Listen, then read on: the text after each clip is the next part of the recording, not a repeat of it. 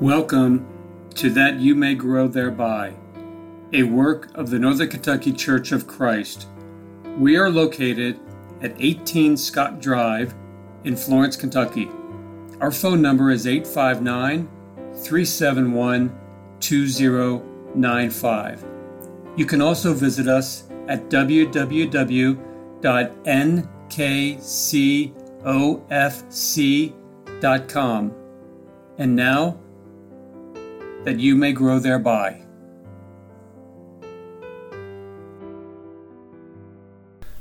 Thank you for listening to That You May Grow Thereby. My name is Greg Littmer. I am one of the elders of the Northern Kentucky Church of Christ, and I thought that for our episode today we'd talk about various uses of the tongue. People are using God's name and the name of our Lord Jesus in many ways that they shouldn't. God's name is being used as an expletive, a profane exclamation. It is used as a byword. In other words, when people are happy, they use God's name. When they are sad, they use God's name. If they get disappointed, out will come the name of God. Should they be surprised or suddenly excited, for some reason they use God's name. Just about any time and for any reason, God's name is being used. Such ought not to be. No, I don't think that's quite strong enough. Such is sinful. Consider some principles set forth in God's Word. In Exodus 20 and verse 7, the third commandment, we find, You shall not take the name of the Lord your God in vain, for the Lord will not leave him unpunished who takes his name in vain. Now, specifically, this refers to the taking of an oath falsely and invoking God's name as witness.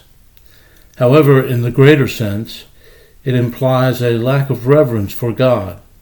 It is as worldly as it can be to so carelessly toss God's name around.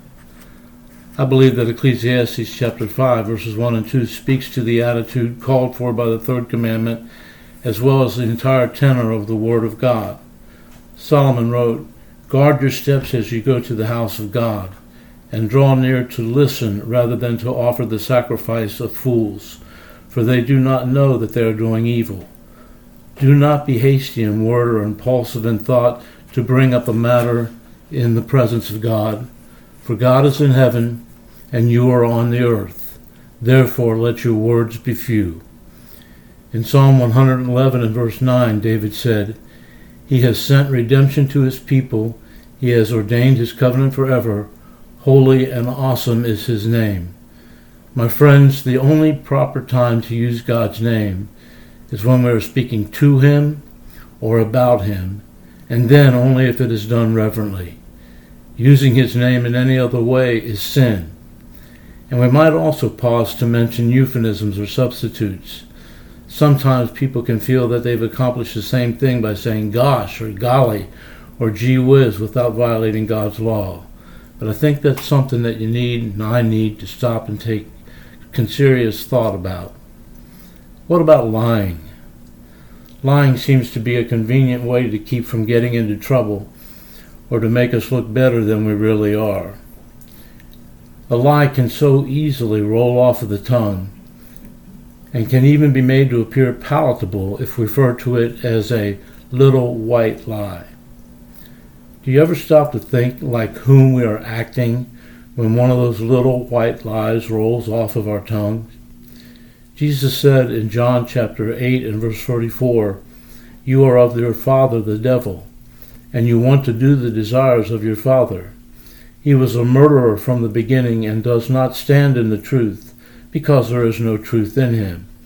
Whenever he speaks a lie, he speaks from his own nature, for he is a liar and the father of lies. In Ephesians 4, as Paul was exhorting the Ephesian brethren and all Christians to walk in a manner worthy of the calling with which you have been called, in verse 25 he said, Well, therefore, laying aside falsehood, speak truth, each one of you with his neighbor, for we are members of one another. It is never right to lie.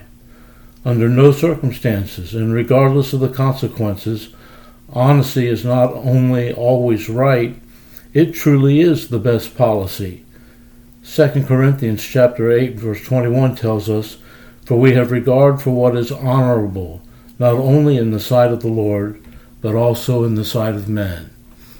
And while we're talking about uses of the tongue, what about gossip? Have you ever been the object of gossip? I have, and I'm here to tell you that it hurts. And I have been in congregations where its effects were devastating. Gossip can tear down a congregation as quickly and efficiently as anything else. I've heard it said before kids can be so cruel, and usually that refers to a child being picked on or having stories told about him. I think we all know that adults can be pretty cruel too. Let's look at the wisdom of Solomon. In Proverbs 11 and verse 13 we find, He who goes about as a talebearer reveals secrets, but he who is trustworthy conceals a matter. In Proverbs 16 and verse 28, a perverse man spreads strife, and a slanderer separates intimate friends. In Proverbs chapter 20 and verse 19, he who goes about as a slanderer reveals secrets, therefore do not associate with the gossip. And then from Proverbs 26 and verse 20, we find, For lack of wood the fire goes out, and where there is no whisperer, contention quiets down. The prohibitions against gossip are equally clear and adamant in the New Testament. In 1 Timothy chapter 5 verses 9 through 13, the apostle Paul was writing to Timothy of certain obligations a congregation has in the realm of benevolence. And look at what he said. Let a widow be put on the list only if she is not less than 60 years old having been the wife of one man, having a reputation for good works, and if she has brought up children, if she has shown hospitality to strangers, if she has washed the saints' feet, if she has assisted those in distress, and if she has devoted herself to every good work. But refuse to put younger widows on the list, for when they feel sensual desires and disregard of Christ, they want to get married, thus incurring condemnation because they have set aside their previous pledge. And at the same time, they learn to be idle as they go around from house to house, not merely idle, but also gossips and busybodies, talking about things not to mention, not proper to mention. We can hurt someone so badly with our tongues, and I don't know why anyone who wears the name of Christ would ever want to do it. As children of God, we are Christians all the time. Our responsibility is to strive to be what the Lord would have us to be every minute of every day, and that includes controlling our tongue.